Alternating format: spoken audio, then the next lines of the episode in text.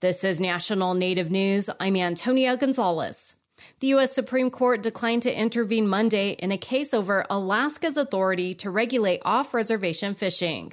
The legal fight centered on a Metlakatla man charged with illegally fishing in waters just outside the reservation's marine boundaries. But as KRBD's Eric Stone reports, it's not the end of the line for the tribe's legal efforts to exempt Metlakatla fishermen from state regulations. Metlakatla tribal member John Scudero Jr. was fishing for coho salmon near his home on Annette Island south of Ketchikan when he was picked up by the Coast Guard. He was charged with illegal fishing. Scudero didn't have a permit to fish in state waters outside the boundaries of Alaska's only native reservation. He was convicted and fined $20,000. Scudero took his case to the Alaska Supreme Court. He argued the state didn't have the authority to prevent him from fishing in traditional territory of his tribe. It's part of a long running dispute between Metlakatla tribal members and state authorities. We've been a fishing tribe for the last 120 years, and uh, we continue to fish the 1891 law that created the Annette Islands Reserve guaranteed the tribe a self-sustaining home, and Metlakatla Indian community members like Scudero argue that the tribe can't sustain itself without fishing in areas near Ketchikan and Prince of Wales Island outside the reservation's boundaries. Michigan State University law professor Matthew Fletcher says Scudero's case is far from the last word. The tribe itself, Metlakatla Indian Community, has a similar case pending in the federal Ninth Circuit Court of Appeals, which challenges the state's right to regulate tribal members fishing outside the reservation. As a general matter, it is very much a better vehicle to review these questions. State attorneys argued late last year that holding Metlakatla tribal members to the state's fishing permit system is essential to maintaining sustainable wild salmon runs.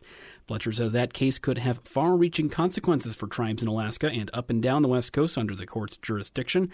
A decision in the tribe's Ninth Circuit case is expected later this year. Reporting in Ketchikan, I'm Eric Stone.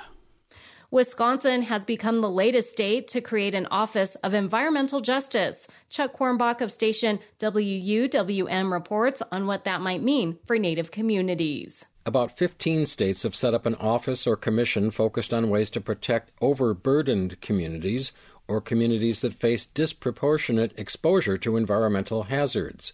Wisconsin Democratic Governor Tony Evers has just signed an executive order creating an environmental justice office to advise him after Republican legislators failed to go along with the idea.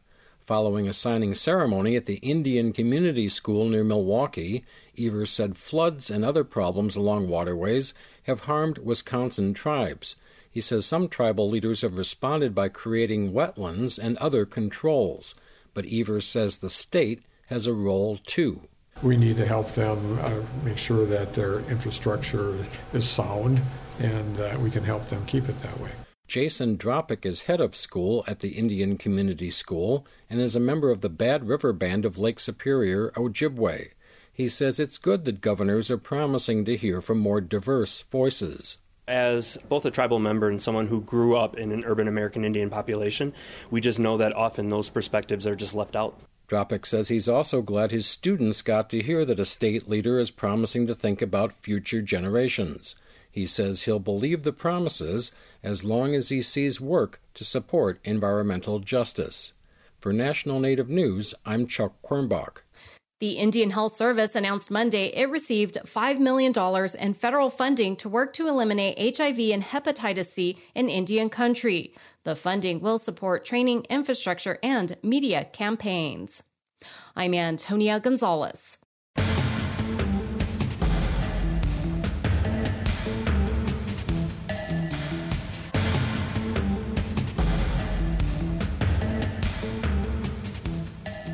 National Native News is produced by Koahnic Broadcast Corporation with funding by the Corporation for Public Broadcasting.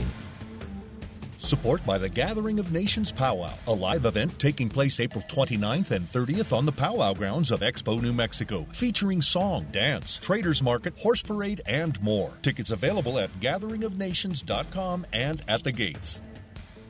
Support by AARP. New help is available for those struggling to afford high speed internet. Eligible households can get a discount of up to $75 per month for households on tribal land. Info by texting Internet to 22777.